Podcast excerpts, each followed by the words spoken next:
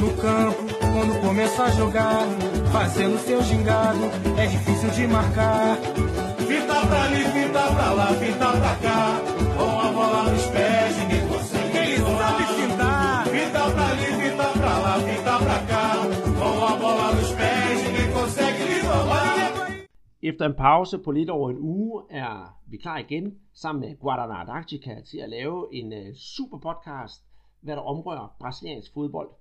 Og øh, det kan jo næsten ikke blive mere aktuelt på sådan en øh, fredag. Vi plejer at tilstræbe os op til onsdag, men det blev fredag i dag, fordi der var jo landskamp i går mellem Brasilien og Bolivia. Og den vil vi jo rigtig, rigtig gerne øh, dykke nærmere ned i. Og øh, til den her øh, podcast i, i denne her uge, der har jeg nemlig fået en øh, special gæst igennem, og det er nemlig dig, Peter Arnholdt. Og øh, du er min faste marker, men du var jo fraværende sidste uge. Ja, det var en, en, en fin podcast, som du fik øh, lavet med, med Christian Anbad, øh, der fra Florianopolis, og ja, med alle de historier, han kunne fortælle ikke, i forhold til det med, hvordan fodbold, den er simpelthen en, en del af, af hans hverdag.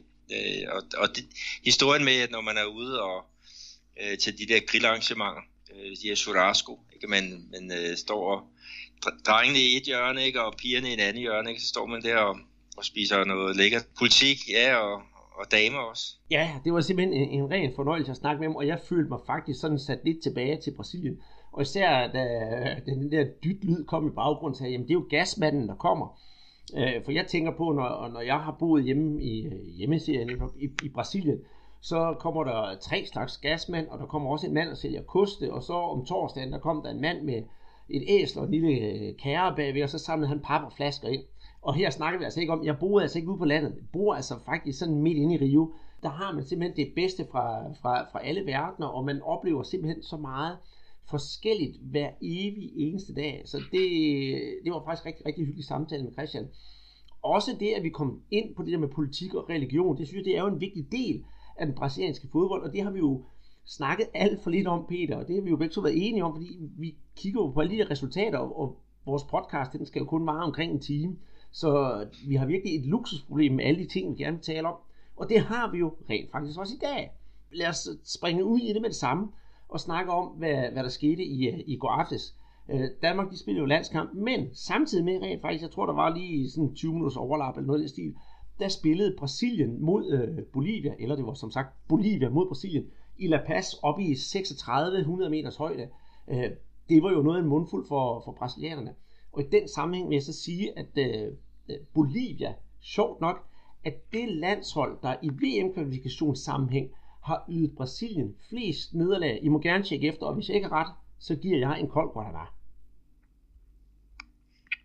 Ja, det er rigtigt, og de har ikke vundet der i, i rigtig mange år. Er det 36 år, at de ikke har vundet op i, op i højderne. Og øh, til den her tur, altså, de forbereder sig så godt, som de jo, de kan, øh, brasilianske landshold, og de havde så valgt, at de tog der op til at passe øh, samme dag, så fløj de derop, spillede kampen, jeg tror, de havde noget med 11 øh, sådan nogle øh, ildbeholdere med øh, inde på, på stadion, og øh, så snart kampen var færdig, så var det hurtigt øh, lige at få folk sat ned med, med sådan en iltmaske hver, øh, og suge noget oxygen til sig, og så så hurtigt afsted igen, ikke? og de landede i São Paulo her i, i morges, jeg tror klokken 4 øh, lokaltid.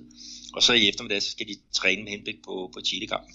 Så, de, så øh, det er jo virkelig en, en fysisk øh, udfordring. Men, men de klarer det jo egentlig rigtig godt, når man, når man tænker på, på de svære øh, forhold. Fordi øh, det blev 0-0, men øh, brasserne, de havde jo klart de, de fleste chancer. Ja, hvis man bare kigger på statistikken, altså næsten 70% boldbesiddelse. Og jeg må sige, øh, øh, resultatet 0-0, det er bestemt ikke retfærdiggørende for, for kampen overhovedet. For hvis man sad og synes, at Danmark, øh, hvad hedder det, Montenegro, det var en lunken oplevelse, øh, og kun 1-0, så skulle man have set den her 0-0. Jeg har sjældent set en målløs kamp, der var så spændende, så interessant, og med så ufattelig mange chancer. Og jeg vil sige, øh, Bolivia, de havde selvfølgelig også deres at byde ind med, men øh, der er én ting, der står så tydeligt øh, for mig i dag, og jeg må sige det på den måde, Peter, så laver vi en lille vidighed af det. Hvad gør man, når det ser sort ud? Så tænder man for sin lampe. Præcis. jeg ved godt, det er måske lidt søgt, men hold da op en præstation af målmanden. Carlos Lampe, øh, 30-årig målmand fra, jeg mener, han spiller i en klub, der hedder Huchiapto. Øh, kan det passe? Uh, er det Huachipato? En uh, chilensk klub?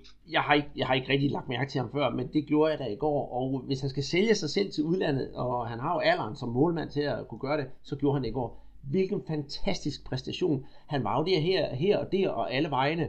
Og hvis man nok garanteret, jeg har ikke set highlights fra Brasilien i dag, men øh, hvis der var highlights, så vil man jo sige, at han var der som en ogato, og så ville der komme den her miau lyd, fordi han bare reddet alt, hvad der overhovedet kunne reddes.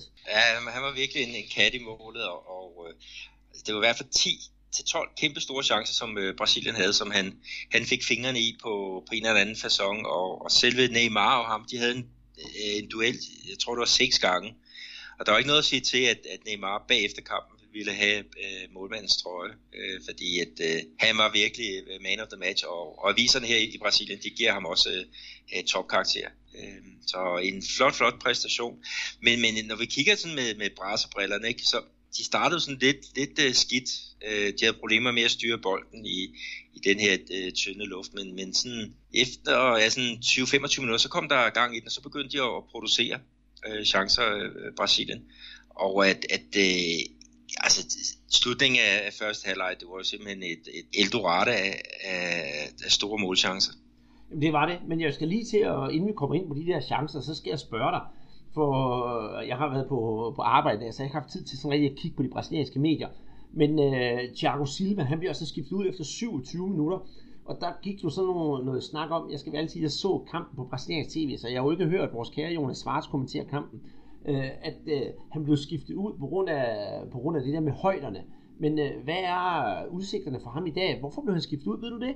Jamen han kunne mærke noget i, i sit højre lov, og det gjorde så, at han simpelthen måtte øh, lægge sig ned. Men altså, øh, det der, det skete, der tænkte jeg da også, det var simpelthen, det var første mandefald i, i den her øh, tynde luft. Men altså, det var, ja, det var vidderlig en, en skade, som han blev taget ud på. Øhm, altså, jeg havde da først troet, at det var første mandefald i den her tynde luft, men øh, men øh, der er meldinger om, at, at han er simpelthen lovskadet, og han kommer så ikke med til, til kampen på tirsdag øh, mod Chile. Og, og det var ærgerligt for, for træner Chichi, fordi han ville jo gerne se Thiago Silva og, øh, og øh, Mirandas øh, arbejde sammen øh, mm. i en hel kamp. Men øh, det må så blive øh, måske i november, ikke? eller i starten af næste år, ikke? Når, når man skal forberede sig til, øh, til VM-slutrunden. Men øh, hvis, vi skal, hvis vi nu skal vende tilbage til, øh, til de her målchancer, vi snakker om, jeg tænker, da jeg sad og så det, så kommer der omkring, hvad der, tre minutter til halvlejen, eller sådan noget, en, øh, næsten en dobbeltchance, hvor Neymar, han bliver spillet fri af, af, af Paulinho. Det ender jo simpelthen med, at både af, hvad hedder han, øh, af, af Lampe, han får, får, får reddet bolden og, og får ordnet det hele. Jamen, hvad, hvad, hvad tror du der for sådan en, hvad, hvad giver, eller hvad skal jeg det mig? Hvad, hvad gik der galt for Brasilien, siden de ikke kunne få bolden ind bag ved den mand? Det var en, en, en god målmand, en rigtig god målmand, og sådan er det jo en, en gang imellem, når, når målmændene de kommer godt fra start, ikke, så bliver jo øh, bolden øh, større og større for ham, og, og målet bliver mindre og mindre øh, for, for angriberne. Og vi så det jo blandt andet i, en, en, øh, i anden halvleg, hvor at, øh, Gabriel Jesus han har et, et chance tæt ind under mål, mål ikke, hvor at, at Lampe han får, får hånden på, og så ryger den på, på, på stolpen. Og så kort tid efter, så har han sådan nogenlunde tilsvarende øh, chance, og så så han, han udfordrede virkelig de her brasilianske angriber, og, og øh, øh, ja, noget af det bedste målmandsspil, jeg har set længe. Jeg er fuldstændig enig. Øh, hvis vi så skal se det lidt med bolivianske briller, så var der jo en, øh, en, en, en gammel brasilianer, det kan vi jo godt kalde ham, der faktisk fik lov til at, at irritere brasilianerne med, med blandt andet stolpeskud, nemlig Marcelo Moreno. Vi kender ham fra, han havde sin tid i, i Cruzeiro blandt andet, og, og, og i Flamengo. Jeg var faktisk lidt overrasket at se, at han stadigvæk øh, kan præstere på, på højt niveau. Ja, men han spiller i øjeblikket i Kina, og det var meget godt med tanke på, på landsholdsfodbold. Det så vi med Paulinho, og det har vi jo også set med Renato Augusto. Men, men han har virkelig været en, en goalgetter her i, i Brasilien. Øh, han var med til at vinde det brasilianske mesterskab for Cruzeiro i, i 2014 var det.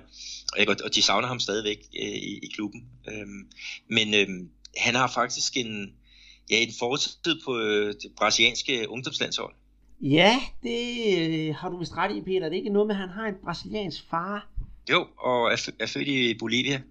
Og han spillede nogle kampe på det brasilianske er det ungdomslandshold.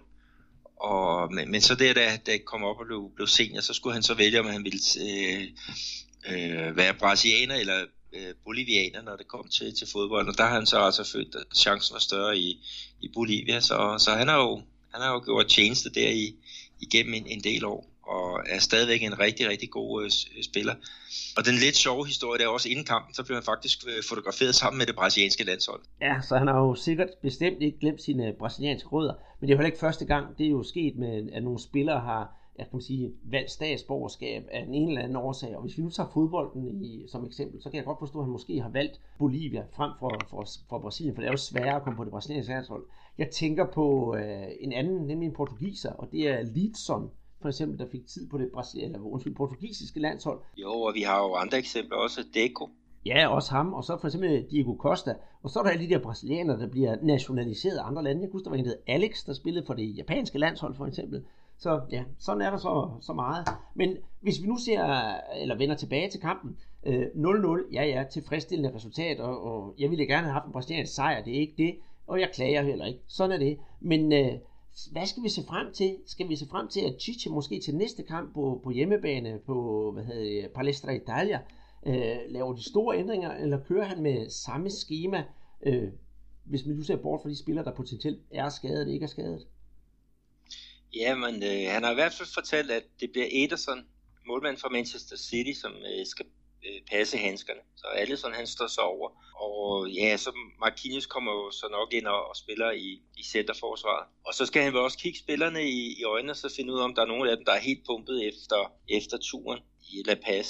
Øhm, så jeg kan da godt forestille mig, at der kommer sådan øh, 3-4 øhm, ændringer. Men øh, det er jo en super vigtig kamp. Altså Brasilien, de her, med Chichi, de har mulighed for at gøre arbejdet øh, helt færdigt. Altså under hans vinger ikke øh, køre ubesejret igennem VM-kvalifikationen. Det vil da være et, et øh, rigtig øh, godt øh, hedder det, øh, øh, tegn at, at få.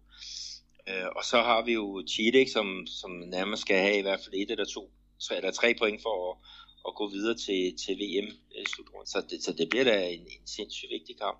Men, men Andreas, hvis vi kigger lidt på, på de spillere, der, der præsterede deroppe i, i Bolivia, så var der jo, øh, altså Neymar, han, han, han fik i hvert fald højeste karakter, og han var også en af de øh, ja, den bedste brasser, øh, også med alle de chancer, han kom til. Ikke? Og så har vi Paulinho, som også er igen øh, scorer højt.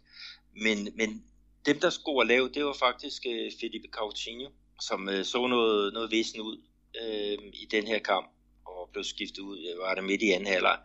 Men, men også venstrebakken Alexandro, øh, som fik chancen, efter Felipe Luis var, var meldt fra, ikke? og Marcelo var også øh, meldt fra. Han så altså også noget skidt ud, i hvert fald i de defensive aktioner, og så havde han så heller ikke så meget luft til at gå med øh, frem af banen. Og det er der jo ikke noget at sige til. Men, men man, at, kan man overhovedet måle øh, sådan nogle spillere på, på sådan en kamp? Eller hvad siger du til det? Nej, det synes jeg ikke, man kan. Hvis man, hvis man kender lidt til historikken om, øh, om, om Bolivia og spille i La Paz, så er det jo, altså Bolivia har jo en sindssygt stærk hjemmebanestatistik, og lige præcis det der med, med luften, der tror jeg, det betyder mere, end man lige regner med. Jeg har nu aldrig prøvet at spille fodbold i, i, i den højde, men jeg har jo set flere gange, hvor Brasilien har været op, hvordan de er fuldstændig smadret, når de kommer hjem. Der er sådan et meget, meget kendt billede, jeg skal se, om jeg kan finde det på, hvor øh, netop det der øh, Zico, og jeg tror også Falcao, og alle de, de ligger i pausen og bliver masseret med iltmasker på.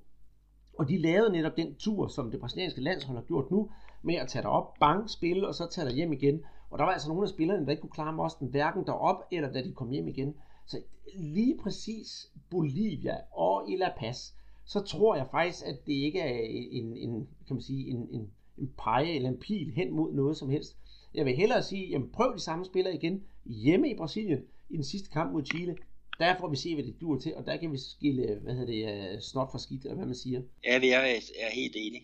Øh, og og øh, vi snakker om det der med spillere, som har erfaring fra, fra højderne, så var Alexander, han var faktisk en af de eneste, som ikke har prøvet at, at spille det i, i Ecuador. Øh, og, og det kunne man altså i hvert fald, øh, det kunne man godt se. Øh, Ronaldo, han var jo så ekspertkommentator på, på Globo, ikke? og han fortalte jo også, at det der med, med bolden, ikke? Den, den får jo, ja, den, den stiger jo meget, meget hurtigere, ikke? altså den kommer det kommer også hurtigere frem af banen. Ikke? Og det så man også ved Neymars første afslutning, ikke? som øh, næsten var 20 meter over målet. Ikke? Øh, så var det jo altså bedre de, de resterende afslutninger, selvom om Lampe han, han havde øh, godt fat i den. Men, men øh, der bliver jo nogle, nogle kampe her fremover. Altså, der er jo den der på, øh, mod Chile på, på tirsdag, og så er der jo en, ja, nogle testkampe i november måned, den 10. Der spiller Frankrig mod Japan i Lille, Frankrig, og så er der jo kommet en ny øh, kamp øh, op at stå, eller nu er det i hvert fald fastlagt, øh, bekræftet, og det er den øh, 14. november, og, og det er jo simpelthen en, en, øh, en, ja, sådan en fodboldkamp for fodboldelskere. Det er nemlig ikke ring, ingen ringer ind Brasilien, England på Wembley. Så hvis man har lidt øh, sparepenge, så synes jeg, at man skulle tage det over og se kampen, for det kan da kun blive øh, fantastisk. Og der er, jeg synes altid, der er sådan en eller anden sjov atmosfære, når Brasilien og England mødes hinanden, møder hinanden på Wembley, fordi i langt de fleste tilfælde, så er det jo venskabskampe. Men øh, de giver den alligevel gas, og der er masser af publikum. Øh, både englænder selvfølgelig, fordi de spiller på hjemmebane, men også et hav af brasilianere. Så det skal nok blive øh, en, øh, en, en kamp for fejnsmækkere, selvom det er en venskabskamp. Ja, det er helt sikkert. Og, og nu her, England de kvalificerede sig ved, ved deres øh, 1-0 sejr her i går, ikke? og det var det, man ventede på, at, at, øh, at England skulle blive klar, fordi så ville man, man køre den der øh, testkamp. Men, men så, hvis vi kigger på øh, Brasilien, det fremadrettede arbejde, ikke? Så, så er meldingen, at Chichi han har omkring øh, 50 navne i, i spil ikke? og man mener omkring 17 skulle være på plads. Så det vil sige, at der er en del spillere omkring de sidste øh, seks pladser, så det er virkelig nu, man skal gøre sine, sine øh, ja, gør, gør et godt indtryk på, på landstræneren. Øh, men det bliver i hvert fald spændende at se, hvad der, hvad der sker her, her fremover. Der er jo, jeg tror, det er otte måneder til, at, at VM, VM-slutrunden starter, ikke? så der kan jo ske rigtig meget for, ja, for alle, alle hold. Ikke? Men nu bliver det spændende også at se, hvem der kommer med fra, fra, fra Sydamerika. Altså indtil videre er det kun Brasilien, der har kvalificeret sig, men, men en af favoritterne, de er jo ja, godt ude i tårne. Ja, og det er jo, det er jo næsten, det er næsten ærgerligt, det, det vi skal snakke om, fordi vi handler jo, det vi snakker om, det handler om brasiliansk fodbold, vi kan ikke komme udenom den sidste runde. Jeg, jeg har sjældent set noget så interessant i en sydamerikansk kvalifikation. Det er nemlig, at øh, Argentina, som jo er et fast VM-land, og man kan jo næsten sige, at der er jo ikke noget VM uden Argentina, de øh, decideret hænger med røven i vandskorben. De ligger på 6. pladsen, lige et hug under Peru, som har den der playoff-plads på, på 5. pladsen. Og ja, de skal altså have point Argentina i, i den sidste kamp. De har 25 point, det har Peru også, og Colombia har 26 point. Og øh, ja, Argentina møder Ecuador, som ikke kan kvalificere sig, men til gengæld så er Peru, som skal kvalificere sig, og gerne lidt længere op, de møder Colombia. Så intet er afgjort nu, og hvor bliver det bare spændende. Jeg glæder mig faktisk. Ja, det bliver vildt. Altså Uruguay, de ligger jo på, på andenpladsen, og de er næsten, at de har næsten begge ben i, i Rusland, ikke? Og så har vi jo, ja, de er Chile, Colombia, Peru, Argentina, og så gør Paraguay, de melder sig jo også ind ved at, at vinde øh, gårdsdagens kamp med, med, med 2-1. Så der, der bliver virkelig et, et drøn på, ikke? Og, og heldigvis så er det jo muligt for at se øh, ja, kampene på, på danske kanaler. Og der kan man jo gå ind og tjekke Sofabold, som jeg har det bedste oversigt over, øh, hvem der viser hvilke kampe. Man kan få planlagt en rigtig god fodbold øh, aften, skråstrej nat. Mm. Og øh, så vil jeg også sige til jer derude, øh, hvis I har mulighed for det, jeg har nemlig ikke mulighed for at se de kampe, jeg har ikke den store tv-pakke, øh, så jeg, jeg ser dem jo på, på Brasiliens TV. Men øhm, øh, gå ind og se dem, fordi Jonas Svart, som kommenterer de der sydamerikanske kampe, han er altså rimelig skarp til det, og har virkelig styr på det, især Argentina, for det er jo Argentins skift. Så han skal nok øh, komme helt op i det røde felt her, når, når, når Argentina de møder Ecuador her i næste uge. Og den glæder jeg mig til at se, og jeg, jeg håber lige på at kunne sende et par beskeder til ham om, hvordan han har det op til kampen, fordi hans nerver, de må være ret flossede. Ja, det bliver en, en voldsom aften. Øh, det, det, det gør det. Men øh, skal vi lukke ned for den sydamerikanske VM-kval nu her, så kigge på mere brasiliansk fodbold, men øh, pokalfodbold? Det synes jeg, og øh, så vil jeg altså lige gå ud og hente en, øh, en Guadana og til at læske mig med, inden vi skal snakke om ja, pokalfodbold, som ja, jeg har sådan lidt et, et blandet forhold til. Ja, det er godt, Andreas, men øh, lad os lige vende tilbage. Du sætter en skiller på. Guaraná Antártica. De Maués para as suas mãos. Bora lá! Så er der åbnet en læskende Guaraná Antarctica, og vi skal til at snakke om uh, brasiliansk pokalfodbold for helt tilbage til den 27. i 9. Og det var jo faktisk øh, den samme dag, hvor jeg snakkede med Christian Almblad og hvor vi også gættede på resultatet, der skulle øh, Flamingo og Cruzeiro krydse klinger øh, i Minas Gerais, skal det altså sige jeg må dig, Peter, og øh, i den anden finale. Og det er jo sådan, at hvis man spiller uafgjort, så ryger man direkte i straffesparkskonkurrence. Der er ikke noget med forlænget spilletid. Og det var jo rent faktisk det, der skete. De to hold, de spillede øh, 0-0. Og øh, ja, så skulle det hele afgøres i, i straffesparkskonkurrence. Vil du øh, løfte sløret lidt om, hvordan det gik? Ja, det blev en, en stor øh, aften for, for Cruzeiro-fansene. Der er jo over 60.000 på Minerang til den her afgørende øh, finale, og øh, de fik jo spænding lige til det sidste. Cruzeiro, de scorede jo på alle deres øh, fem første forsøg, ikke? Hvorimod øh, Flamingo, øh, ja, der var en enkelt en, der brændte, og det må jeg sige, det kom lidt fra en uventet kant. Ja, det er ingen ringer end, ja, end Diego, øh, der var udtaget til, til det brasilianske landshold, men så blev pillet fra på grund af en skade. Og det er jo, altså fra Flamingos side, så er det jo frygteligt, det lige præcis er ham, deres store idol, som kicks af straffespark. Lidt ligesom, øh, kan man ikke sidestille det lidt med Preben Melka i 1984, at det er en af holdets største stjerner, der, der kan man sige på den måde flopper, men det er, det er jo straffespark, så man kan ikke rigtig, kan ikke rigtig gøre for det. En anden, øh, en anden ting, øh, det er, at bagefter kampen, så blev øh, Flamingos målmand Alex Moralla, vi har snakket om ham før, virkelig, virkelig hængt ud af pressen, øh, og jeg synes, det har været, været meget uberettiget. Og øh, situationen, det var noget med, at han påstod, der var et dobbelt touch ved straffespark. Ja, det var det sidste, øh, som Thiago Neves han, øh, satte ind. Han var faktisk ved at lave en John Terry. Altså, øh, dem, der kan huske Champions League-finalen mellem øh, Chelsea og, og Manchester United, de kan huske, at han, han har jo muligheden for at blive den helt store helt John Terry, og så skvatter han i, i sparket.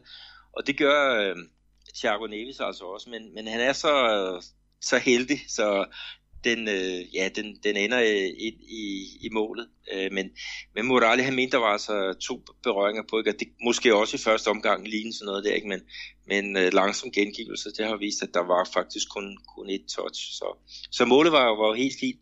Men, men den der hedge, der har været på, på Morale, altså, vi, vi snakkede tilbage i januar måned, ikke, hvor han var øh, med i den brasilianske landsholdsgruppe til, til venskabskampen mod, øh, mod Colombia. Ikke? Og så, så til, til nu, ikke, hvor han så blev, ja, blev til reservemålmand, så blev han helt til, til sat ned på, på tredje øh, holdet, hvis de havde sådan et der. Ikke? Og så nu her på grund af skader og det ene og det andet, så skulle han så øh, øh, på den igen og, og passe Flamingos øh, bur.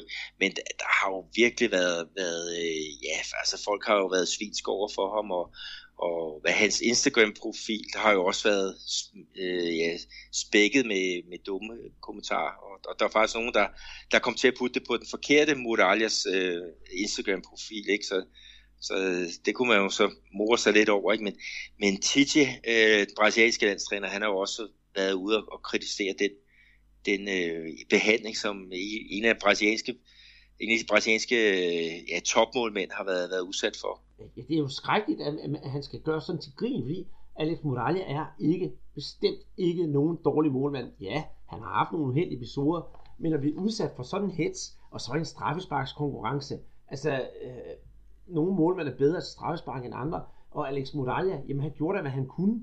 Han har været ude, til, ude og sige, at der har været dobbelt touch på det der spark. Det havde måske ikke betydet noget, og hvad så hvis du skulle tages om, så var der bare måske scoret alligevel, og så var Cruzeiro alligevel blevet mester. Jeg har på fornemmelsen af, og jeg føler også, det er sådan, at Flamingos fans og øh, den flamingovenlige presse mangler en prygelknappen for øh, Flamingos dårlige sæson, fordi sæsonen bliver altså værre, værre, værre.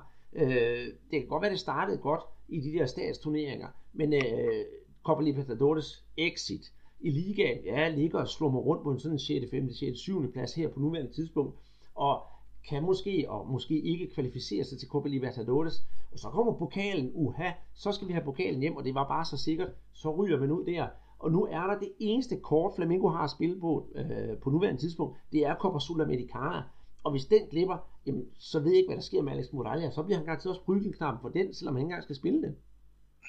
Ja, det er i hvert fald en, en teori. Øh, men, men de kan jo stadigvæk kvalificere sig til øh, Libertadores også via, via Serie A, øh, hvor de, ja, de fire første, de går direkte til, til gruppespil, ikke? og så er der nummer, nummer 5 og 6, som skal i, øh, i sådan en, en øh, kvalrunde, eller jeg tror faktisk, det er to eller tre kvalrunder inden at det hedder gruppespil. Ikke? Og der, der kan Flamengo stadigvæk nå at komme med i, i det selskab. Øh, så de må bare stramme sig an, øh, de rødsorte, og så, så arbejde sig øh, op mod de der placeringer, fordi en, øh, en stabil indsats i, i Serie A, så vil de også øh, kvalificere til Libertadores. Derimod sådan en Copa Sudamericana, altså, det er igen knald eller faldkampe, så det er jo sådan lidt mere usikker vej.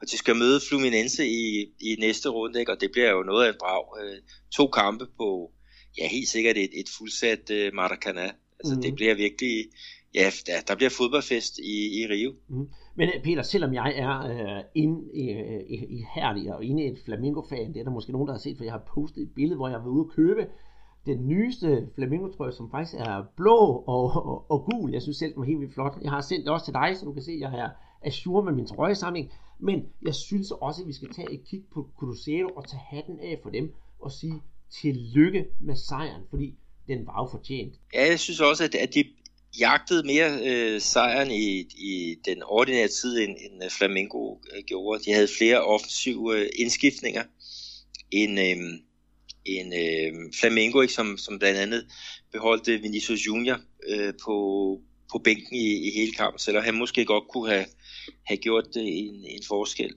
Ikke? Men øh, det, det er et meget, meget øh, stabilt hold. Øh, øh Crusado. De er godt organiseret defensivt. De scorer ikke sindssygt mange mål. Øh, men øh, det er typisk, at de, de har sådan en, ja, deres ni og deres forward, det er typisk sådan en, en arbejdsbi i, forhold, altså i form af øh, Rafael Sorbis. Øh, men han var så ikke med i den her finale, fordi han var karantæneramt, ikke? og så prøvede de unge øh, Raniel, men han var så skadet efter, efter jeg tror det var 20 minutter, ikke? og så kom øh, Dearas Carreta ind, øh, landsholdsspiller for Uruguay. Og han er jo ikke sådan rigtig ni, han er mere sådan kreativ midtbanespiller, men, øh, men meget bliver lagt i skoene på Thiago Neves, og øh, og han, han laver meget, meget, øh, mange gode ting i løbet af sin kamp, ikke? men han var altså lige ved at koste pokalen her ved at, og, og skulle skvatte, da det, det endelig øh, galt. Men, men øh, de har jo fejret det helt, helt vildt her i, i, i området. Ikke? Øh, altså der var fyrværkeri til klokken 3 om natten øh, efter pokalfinalen, ikke? Og, og på selve pokalfinaledagen, ikke, så var der jo også øh, ja, raketter klokken klokken 6 om, om morgenen. Det var i hvert fald noget af det, jeg vågnede op til. Så jo jo, så der har virkelig været pokalfeber her i, i Belo Horizonte. Jamen, det lyder da rigtig, rigtig spændende. Byen må da også have været helt på den anden ende hele dagen. Ja, ja, i hvert fald den, den øh, blå del af den, ikke? så er der jo øh, dem, der holder med Atletico Mineiro, ikke? De, de, de håber jo det værste for deres øh, ærkerivaler. Men da jeg var jo inde og så se Cruzeiro her i, i, øh, i sidste uge, spillede øh, CA-kamp mod øh, Corinthians, så var der jo sådan en kø ude ved den der esplanade, der, der er ikke, og tænkte, hvad er det nu, det er for en kø? Der var jo ikke rigtig noget der. Og det var så der, de havde stillet pokalen frem, så kunne øh, efter at stå i kø, så kunne de gå hen og få taget et, et billede, som så ville blive lagt på Crusaders hjemmeside. Ikke? Og, og under kampen, øh, eller inden kampen, så var den jo også inde på banen, og der var jo øh, den der store rev, og den lille rev, som er deres maskotter, ikke? De, de kørte jo rundt i sådan en æresrunde øh, med pokalen. Øh, præsidenten blev filmet også med, med pokalen oppe i hans øh, lille loge, ikke? så jo, de, de forstod at, at nyde øjeblikket. Det, Jamen, det, øh, det kan jeg også godt forstå. Og mm. præsident. Jamen det kan jeg også godt forstå. Jeg tror, at det ikke er 6. gang, de vinder pokalen, så, så vidt jeg husker. Ah, det, det er øh, femte gang, ja, det er kun de femte. vinder. Ja. Så de kalder sig jo Pentacampion. Så øh, kan det jo kun være, så og, kan det jo kun være femte, femte gang. Ja, det var også et skud for hoften, for jeg mente, det var sådan det omkring. Men nu bliver det spændende at se, hvordan Cruzeiro klarer det her, når det bliver hverdag igen. Her i weekenden skal Cruzeiro og Ponte Preta møde hinanden, og det er den eneste kamp, der er i den brasilianske serie den her weekend, på grund af landsholdspausen. Så vi får se, om de kan holde øh, momentum efter pokalsejren. Men inden vi går til ligaen, Peter, skal jeg så ikke spille den herlige øh, hymne fra Copa Libertadores, og så snakker vi lidt om den vigtigste klubturnering i Sydamerika.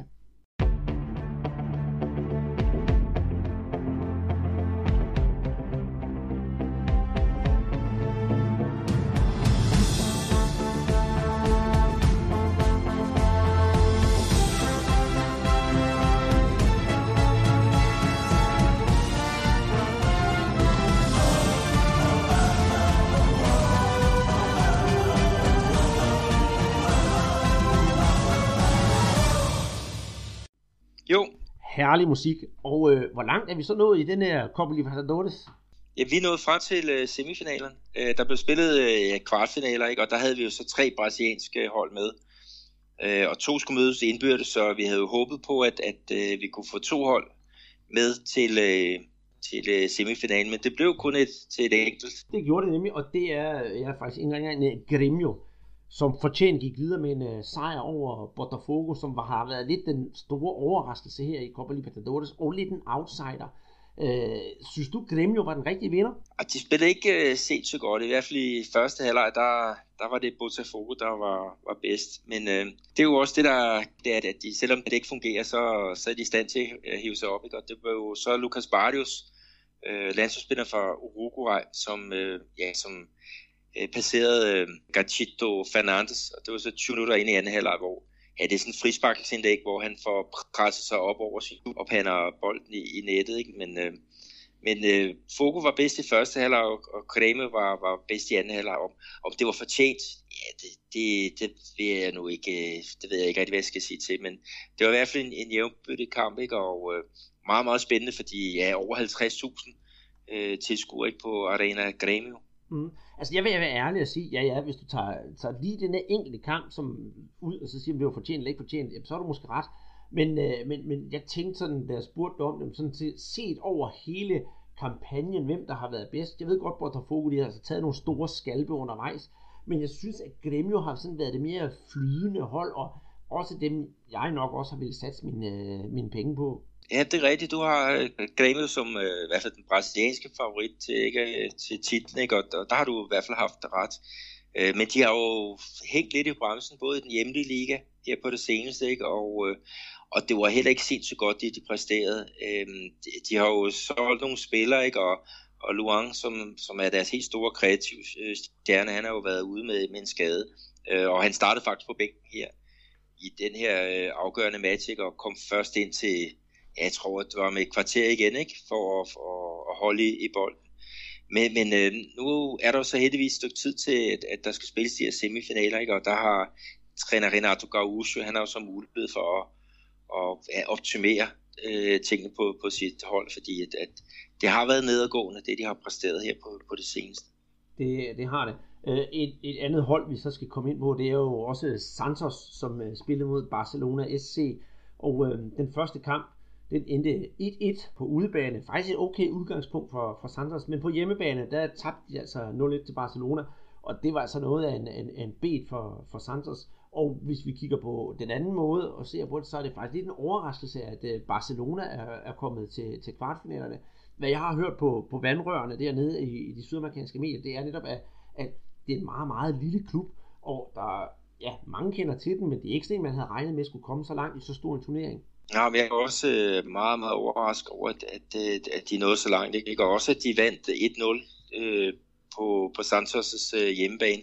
0-0, det havde været nok for, for, for Santos. Men øh, øh, Jonathan Alves, han scorer altså ja, midt ind i, ind i anden halvleg, og for at det ikke skal være løgn, så bliver det øh, fem minutter efter. Øh, han får et godt kort for at hive trøjen af efter scoring, ikke? Og, og så har han en nærkamp øh, lidt senere, ikke? hvor han, han så ser et, et, ja, ser rødt kort.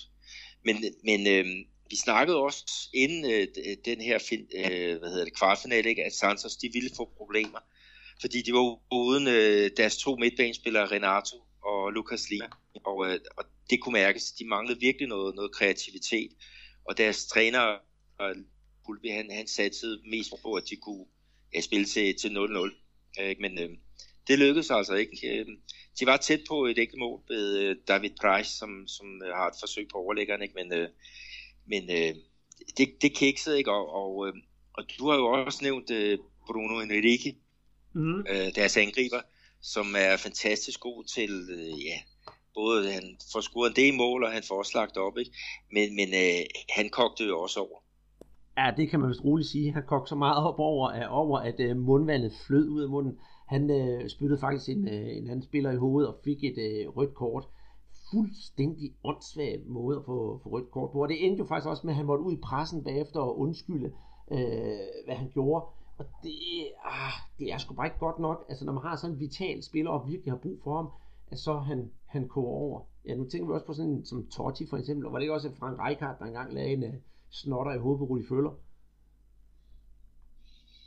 Jo, det er ikke sådan, når, når folk bliver stresset, ikke, at mundvandet det, det går, og, og det er skidt. Øh, altså Bruno Henrique, han har spillet i Wolfsburg, hvor han ikke var, var nogen øh, stor succes, og han kommer fra Goiás, en klub her i den næstbedste række. Han, han er sådan en, en spiller, der egentlig ikke har spillet sindssygt meget organiseret fodbold. Han blev op, opdaget ret øh, sent, ikke? Også, og også her på den store scene, ikke? Der, der brændte han igennem.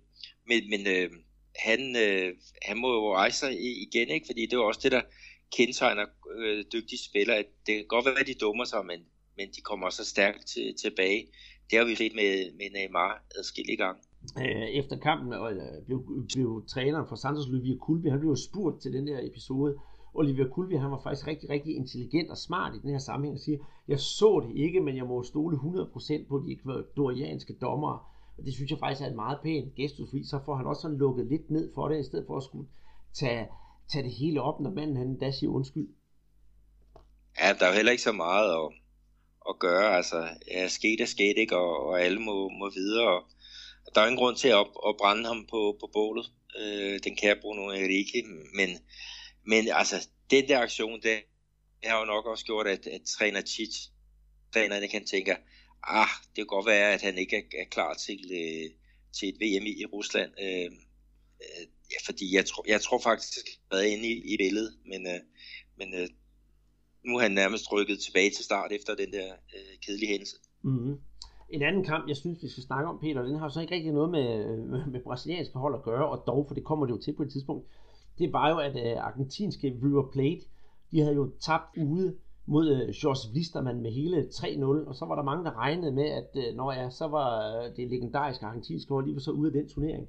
Men øh, der måtte man øh, så bide græsset og sige, sådan passede det bare ikke, fordi på øh, hjemmebane, der vandt de jo faktisk hele 8-0 over George Wisterman, og det må siges at være noget af en afklapsning. Ja, det var vildt. Altså, de skulle bare bruge 35 minutter var det til at, og kom foran øh, øh, 4-0, ikke? Og, og ja, den helt store spiller, det var øh, uh, Skokko, uh, angriberen, som uh, ja, han scorede fem mål, ikke? Og, og det, det gør ham historisk. Han er, han er simpelthen den første, der, der formår at lave fem mål i en af de her uh, kampe i knockout-fasen i Copa Libertadores, ikke? Så jamen altså, ja, en fantastisk uh, indsats af, af River, ikke? Og, og flot af, af trænerne, han kunne, kunne sætte sit, sit hold så, så fint op.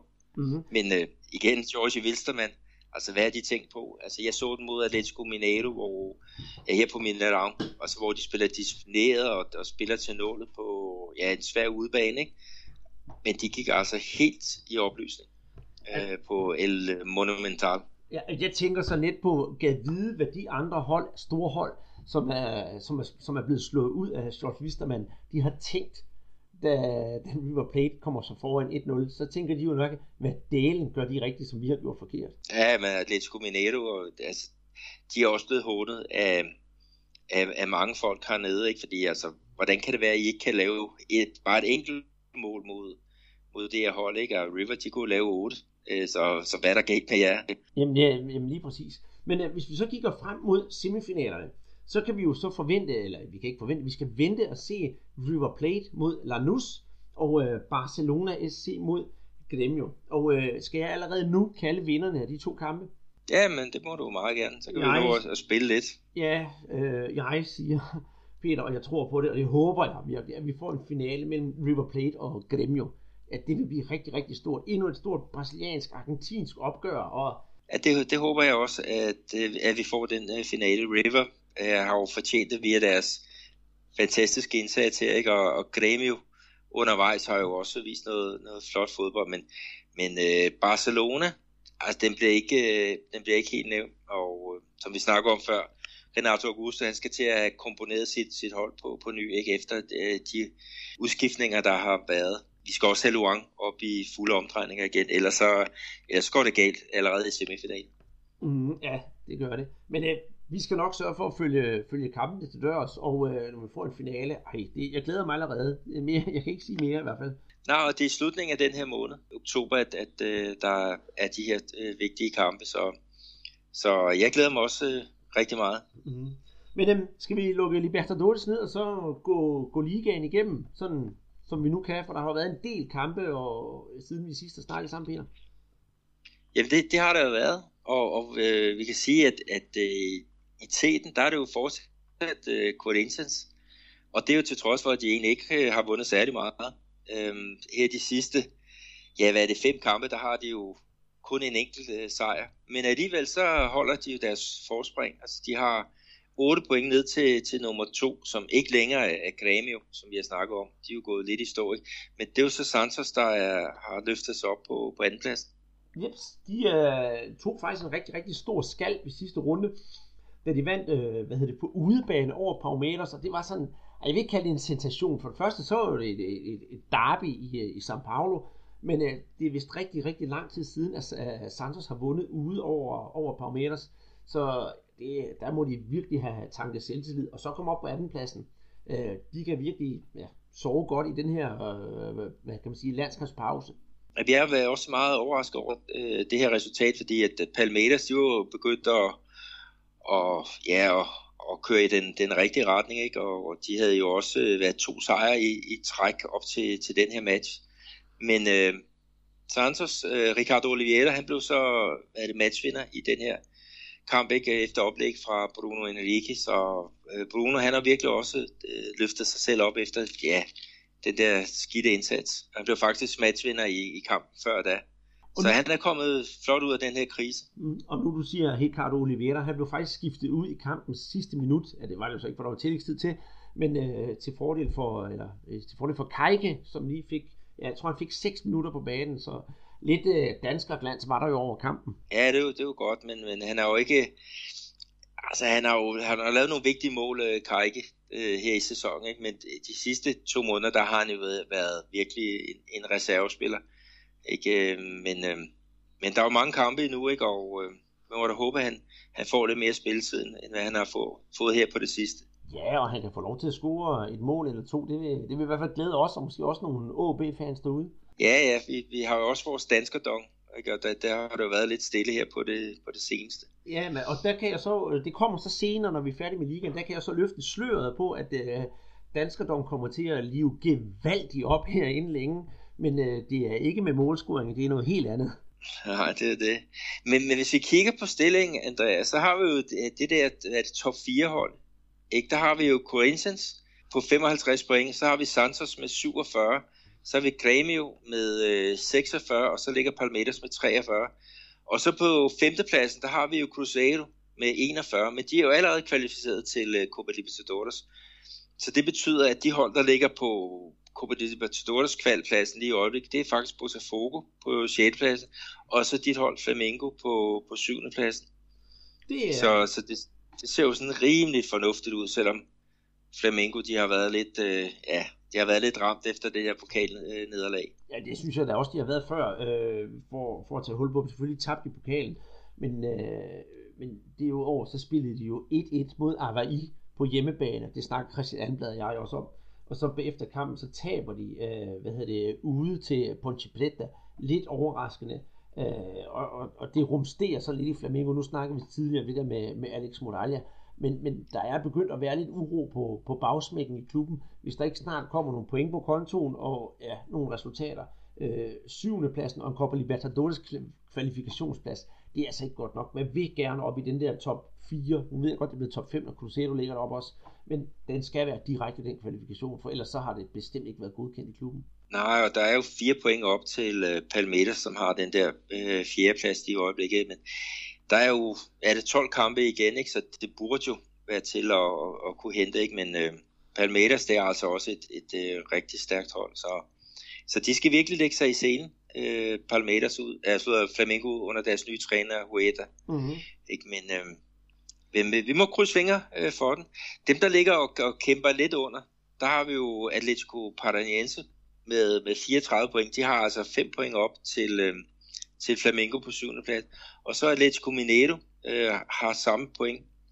Og øh, der er jo nyt fra Atletico-lejren, at øh, de besluttede at, at fyre deres træner, øh, øh Mikale, øh, som var ULANds træner her i august sidste år. Men øh, han fik der er det to måneder i, i spidsen for hans, øh, ja, hans øh, hvad hedder det, hjerteklub, øh, men, men det lykkedes simpelthen ikke.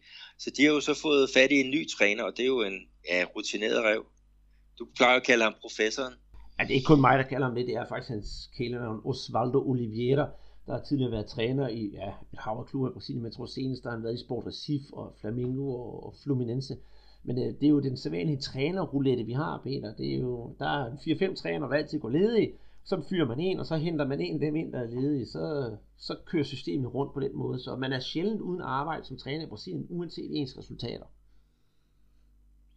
Ja, det er, det er rigtigt. Øh, og øh, Karl, han var jo ikke den eneste, der, der mistede sit, øh, sit job, efter vi snakkede sammen her for 14 dage siden. Fordi øh, Bahia, de har jo så også skiftet øh, træner. Ikke? Og øh, der har de fået fat i Capelliani, som også er en, en rutineret rev. Øh, Bahia, de ligger jo og, og kæmper med en vis øh, lemstil i, i vandskorben, og øh, de skulle gerne undgå at ryge tilbage i, i uh, Serie B. Og så Ponte Preta, øh, de har jo så også skiftet på, på trænerposten, og det er jo Eduardo Baptista, som var træner i starten af året i, i Palmeiras. Øh, og han havde Ponte Preta sidste år med kæmpe, kæmpe succes, men, øh, men tog altså ikke et, øh, ja, fik ikke løftet sig op til, til det niveau, som, som øh, Palmeiras havde, ikke? og så var han jo så forbi Atletico Paranense også. Men øh, nu er han så tilbage øh, i, i Ponte Preta. Han fik jo en, en rigtig fin øh, øh, skalp der netop med, med Flamingo. Øh, øh, ja, sejren over Flamingo på 1-0. Mm-hmm. Ja, det gjorde han nemlig, og det, er, det er jo ikke nogen lille skalp. Og hvis det fortsætter sådan, at han har fået gang i holdet, så kan han måske også tage en anden stor skalp her i weekenden, netop, øh, hvad hedder det, Cruzeiro pokalmestrene, som, som vi snakkede om tidligere, Peter, for det ligger faktisk sådan, at øh, Manu Menezes, han er ikke til stede, og han er ikke træner under kampen, fordi han skal ind og, jeg tror, han skal undergå en, øh, en, øh, en mindre operation, så han er altså ikke med. Ydermere så er deres øh, uruguayanske landsholdsspiller, det er Arrascaeta, heller ikke med.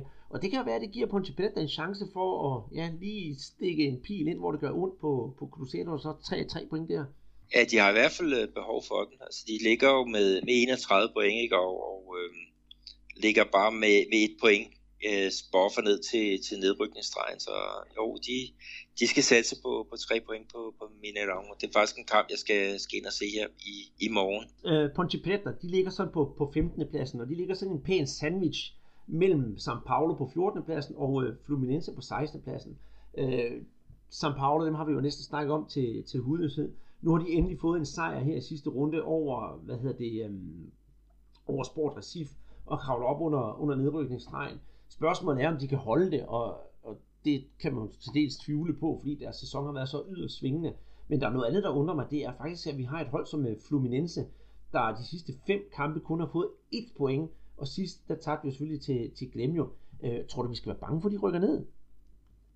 Ja, det, det er de i hvert fald i farezonen, og, og det er jo også et hold, som, som har skiftet meget ud. Altså, de har jo solgt nogle af deres profiler, blandt andet Richarlison, som, som nu øh, er i, i Watford. Og øh, de har, altså deres truppe er ikke øh, særlig bred, og de har jo måttet måtte hente nogle spillere ned fra ja, deres egen avl øh, til det, ikke? og det kan jo være problemer her på det seneste, ikke? Og, og da de kom hjem efter, efter det her nederlag, ikke? Så, så var der jo også Fluminense-fans ude i lufthavnen til at, at protestere, og Abbe Braga, deres, deres træner, som ja, virkelig er et meget, meget venligt person, han måtte, han måtte ind og, prøve at snakke med de her fans for at få den øh, til, ja, falde til, til ro, ikke? Men, men øh, det er en svær mission, han er på, ikke? Og de må håbe, at øh, Skarpe Skarpe, han, han virkelig kan, kan, kan løfte sit spil igen, ikke? Og så også øh, Enrique Dorado, øh, øh, ligatopscoreren, ikke? Han også kan, kan finde vejen til, mm. til nettet. Men de var tæt på et enkelt point her, øh, og de, de har fået Diego Cavalieri tilbage i målet, og han, han lavede jo små øh, mirakler i, i øh, søndagskamp ud mod Grêmio, ikke? Men øh, det blev jo så desværre til et 0-1 nederlag. Så. Men et andet hold, som vi jo også havde, ja, de var oppe i top top 4 på et tidspunkt, det, så vidt jeg husker. Sport Recife, ja, de jo også Peter, dykket Peter, jeg afbryder, jeg afbryder dig faktisk lige her, inden vi skal snakke om Sport Recife, øh, og jeg er fuldstændig enig med dig i det, du siger om Fluminense, men jeg vil komme med sådan lidt sjov twist på det, at sige, selvfølgelig rykker Fluminense der ikke ned, for der er jo 39. spillerunde. Ja, det er jo, det er jo rigtigt, ja. Det er jo det, de plejer at, at redde sammen med, med nogle protestsager. Øh, de er godt hjulpet med advokatbistand, øh, Fluminense, ikke? og det bliver de også hånet for ja. her i, Brasilien. Nå, men uh, spøj til side. Uh, ja, Sport Recif. Det er altså et, uh, et sjovt hold. Jeg har, jeg har egentlig altid synes, uh, haft sådan lidt sympati for det, fordi det er et af de der nordøstbrasilianske hold, som uh, faktisk spiller en, en god gang charmerende fodbold, men glemmer at kigge bagud, og så derved indkasserer en, en masse mål. De har ligesom Fluminense kun fået et point i de sidste uh, fem kampe. Øh, de spillede 1-1 mod øh, Vasco, nu det fik deres point, og så sidst, der tabte de jo netop som sagt mod, øh, mod São Paulo. øh, på 17. pladsen, men hvad, jeg ville synes, det var så frygtelig, frygtelig synd, hvis de rykker ned, fordi det, jeg har lidt skidt med, at vi ikke har så mange nordøstbrasilianske hold repræsenteret i ligaen. Ja, jeg er enig. Jeg kunne godt tænke mig, at, at, øh, at vi havde flere hold med, ikke? Og når vi også snakker om turneringen, den er på, på 20 hold, ikke? Og, og deres træner, sportstræner, Vandalay Luxemburgo, han har så også været ude og sige, at der er simpelthen for mange hold, der, der ryger ud i forhold til, til hvad der er. Øhm, og det kan jeg et eller andet sted godt give ham, give ham noget ret i, men det, det lyder meget, jeg skal sige, lidt skingert, når, når det er fordi, man selv ligger under, under stregen. Men øh, den brasilianske liga, den var jo på 24 hold her for nogle, ja, da jeg besøgte landet for første gang i, i 2003, ikke? og jeg, jeg så der jo meget gerne nogle, nogle flere hold øh, med. Fire, der rykker ud i, i en række med 20, så det er jo også en lidt, en lidt stressende turnering, og for sådan sætte det helt op øh, på spidsen, så de fire nederste rykker ud, og så er der er det tre hold, som ligger i et felt, hvor der hverken er det ene eller andet, og så resten, de spiller med i en eller anden form for sydamerikansk turnering. Ja, det, det er jo det. det øh, der, der har virkelig noget på, på spil for, ja, for, for alle, alle holdene. Ikke? Øh, Avaí, e, som, som du snakkede med Christian Elbad om, ikke? De, de lå jo sådan over stregen ja, i sidste uge, ikke? men øh, Ja, jeg havde udsigt til tre point ikke? Øh, hjemme mod bundproppen Atletico Goianiense, ikke? Men, men det gik jo helt galt for, for Almblads øh, tropper. Ja, det, det, det må man vist roligt sige. Øhm, de uh, tabte 0-2 til Atletico Goianiense, og det tror jeg ikke, Christian Almblad havde regnet med. Men jeg ved ikke, øh, de var jo også som sagt uden deres, øh, deres blonde tyske målmand, som øh, simpelthen har reddet så mange point for holdet. Så jeg tror, han var en, en del af kan man sige, problemet. Altså et problem af en del af nederlaget. Ja, det har, det har jo nok været, men, øh, men de ligger i hvert fald nede som nummer 3 sidst, og så Curitiba, et af de andre hold fra det, ja, det sydlige Brasilien, de er jo så nede som nummer næst sidst, og øh, de skal jo også ja, til at, at stramme sig lidt an, altså de fik godt, godt nok et point ud mod øh, Bahia, men, øh, men øh, ja, det, det, er, det er oppe bakke for, for dem, ikke? De har ja, et point op til, til nedrykningsstregen. Mm, mm. Og Næste nu... ud af tre point, tre point op til nedrykningsstregen. Mm. Og, og nu, du det ser snak... lidt skidt ud. Mm. Og nu du snakker om uh, Curitiba. Jeg sagde, at Avaí har den, den såkaldte tyske målmand, fordi han er simpelthen så blond. Øh, er du også klar over, at det er blandt andet derfor, at Curitibas kælenavn i Brasilien, det er de hvide lår for den store, massive tyske indvandring, der var nede i, øh, i det sydlige Brasilien. Så havde der, var der mange øh, spillere med tysk baggrund på, på holdet, og så sagde man i gang, at hive op i bukserne, så man kan se deres hvide lår. Okay, ja, ja. Jeg, jeg, jeg kendte godt deres kælenavn, men jeg var ikke helt klar over, hvorfor. Ja, den, den der historie, den lyder da øh, fantastisk. Den, den, skulle, den skulle være sand nok, og så kan jeg som sidehistorie fortælle, at du sagde, at da du var i Brasilien for første gang, der var der 24 hold i ligaen, så kan jeg fortælle dig, at dengang jeg var i Brasilien første gang, der var der 44 hold i ligaen, det er så tilbage i 1983. Ja, det er der noget af en barbering, der er sket siden da. ja, bestemt. Nå, men øhm, skal vi lige kigge på topscorelisten, Peter? Ja, lad os gøre det. Altså, Atletico Goianiense, de ligger jo stadigvæk, det må vi lige tage med, ligger i, i bunden, ikke? og de har så seks point op til den rigtige side af stregen, så, så det er op ad bakke, men, men sejren over Avaí, det har selvfølgelig givet noget, noget, øh, noget selvtillid, ikke? men øh, ja, topscorelisten, øh, den er jo sådan nogenlunde uforandret. Vi har Enrique Dorado på øh, førstepladsen, Enrique Dorado for Fluminense, med øh, 14 mål, og så har vi Jo på andenpladsen med, med 13 mål, og hvem har vi ellers? Jamen så på en D tredjeplads, der har vi Luca fra Ponte Preta, vi har André fra Sport Recife, og så har vi jo Roger fra Botafogo. Og øh, Roger, øh, han er jo en person, som har fået rigtig meget sympati øh, her i år. Øh, der var jo en kamp, hvor han havde sin øh, blinde datter med inde på, på banen. Øh, og øh, ja, nu, nu er der jo endnu mere sympati for ham, fordi han har fået konstateret øh, kræft, og skal faktisk opereres her på, på søndag, så, så øh, vi, jeg krydser hver fingre for, at han kommer godt igennem øh, endnu en, en krise. Øh, en fantastisk person, og en rigtig dygtig fodboldspiller, og øh, han fortjener virkelig at, at komme, komme godt videre. Det gør han, og jeg har set, at der er alle klubber i Brasilien, de sender hilsner til ham, både uofficielt og officielt, så det synes jeg er en rigtig, rigtig flot gestus. Ja, det, det er helt sikkert. Det betyder mere, end hvad man egentlig tror med, med de her sympatik øh. Mm-hmm. Øh, men øh, vi kan jo ikke rigtig sige, hvad vi skal se frem til, Peter, for der er jo som sagt kun én kamp her i weekenden, og det er Cruzeiro Ponte Preta, så den kan vi jo begge to være enige om, den glæder vi os til at se. Ja, vi ser frem til, til den. Men der bliver jo også noget andet at se frem til øh, nu her, ikke? fordi at U17-VM, øh, det starter jo øh, faktisk i dag, når vi optager fredag. Brasilien, de er jo blandt favoritterne til at, at vinde øh, titlen, men øh, der er jo kommet lidt af et, ja, sådan lidt af et afbræk i, i, i forventningerne. Ja, det er der, og det er netop uh, Flamingo-spilleren og ja, den kommende Real Madrid-spiller, uh, Vinicius Junior, han har simpelthen meldt afbud til turneringen, fordi han vil hellere blive hjemme i klubben og gøre karriere der. Og så ved jeg godt, de spørgsmål til mig, der hvad jeg synes om det.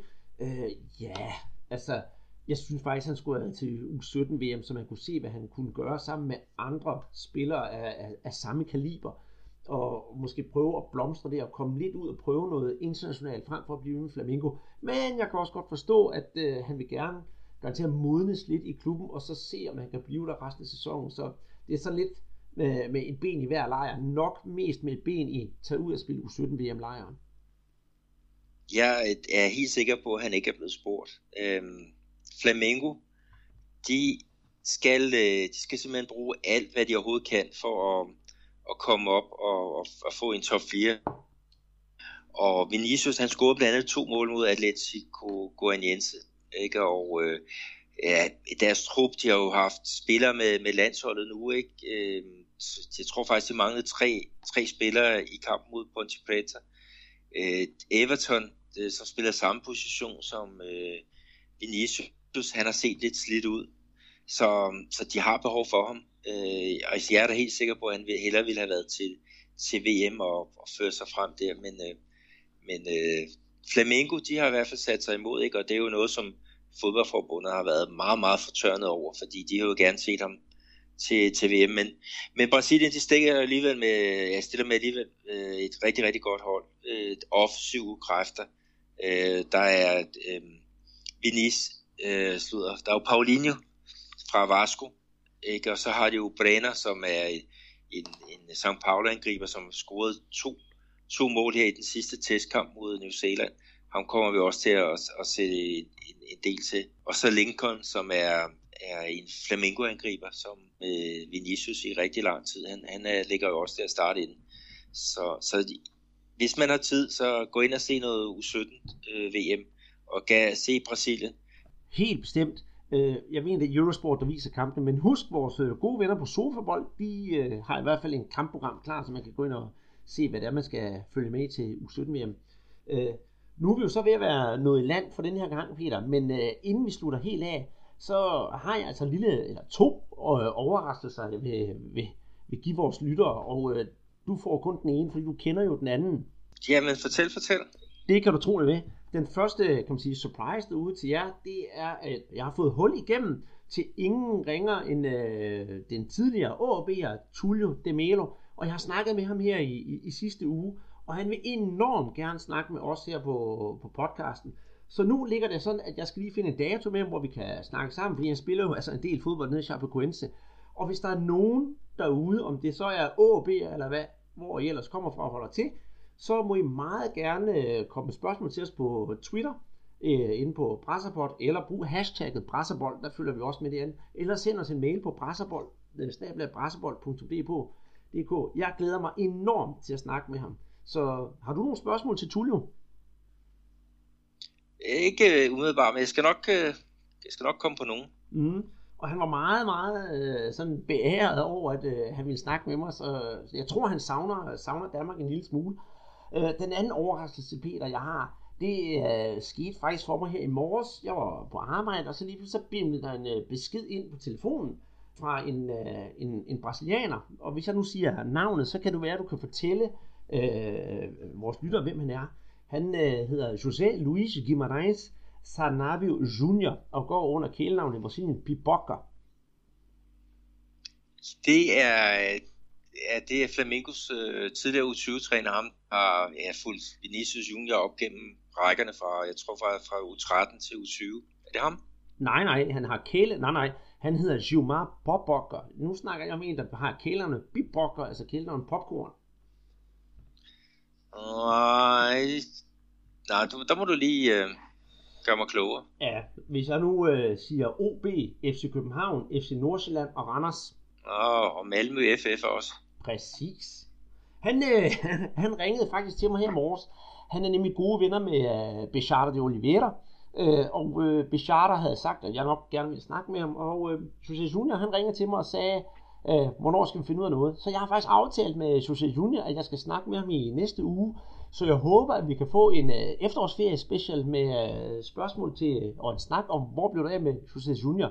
Så hvis der sidder nogen, nu siger som ligesom før, nogen fra ja, alle de klubber, så, øh, han har spillet i, altså OB og FC Nordsjælland og Randers FC, så må I jo meget gerne sige til, og ja, også FC Nordsjælland for det sags skyld, hvis I har nogle spørgsmål til øh, Jose Junior, for jeg kan da godt huske, at han spillede herhjemme. Ja, men han var en god, øh, god spiller. Han var, jeg var det i, og så er det Nordsjælland. Øhm, der kom han ikke så godt ud af, af, af, af den aftale, så vidt jeg husker. Men, øh, men han var jo rigtig god i, i blandt andet OB.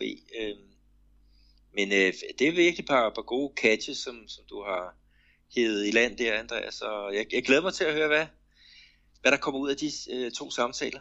Ja, det gør jeg også, og jeg glæder mig især til, at uh, Jose Junior han snakker engelsk, så det bliver nok lidt nemmere med oversættelsesarbejdet. Ja, så kan du vel snakke fransk med, med Tullio, så kommer du jo lidt rundt i ja, alle de sprog, som, som du nu kan. Jeg skal da gøre mit bedste. Jeg må dog sige, at mit fransk er bestemt ikke min stærke side. Øh, og med nyheden om, at vi skal have fat i de her to, den ene nuværende og den anden tidligere uh, professionelle fodboldspiller, så lukker vi vores øh, Brasser-podcast ned for den her gang, og det gør vi i uh, samarbejde med Guadana Antarctica Danmark, og jeg håber, at I herude i øh, efterårsskolen i Danmark får, får nyt nogle af de dejlige sodavand, for det gør vi i hvert fald, Peter. Uh, har du andet, vi skal tilføje, før vi lukker ned? Nej, ikke andet end, end at, øh, at øh, ja, få tjekket øh, Brasiliens øh, landskamp øh, mod Chile her på, på tirsdag. Det bliver et kæmpe drama. Og så også det der U17 VM. Øh, få tjekket de, de kommende talenter. Helt bestemt. Og husk at kigge ind forbi Twitter og følg os der, og øh, gå ind og give os nogle stjerner inde på iTunes. Det vil vi blive rigtig glade for, så vi, som jeg siger altid, skal spise kirsebær med det store. Og øh, jeg håber, vi ses igen i næste uge. Med venlig hilsen fra Andreas Knudsen og... Peter Arnholdt.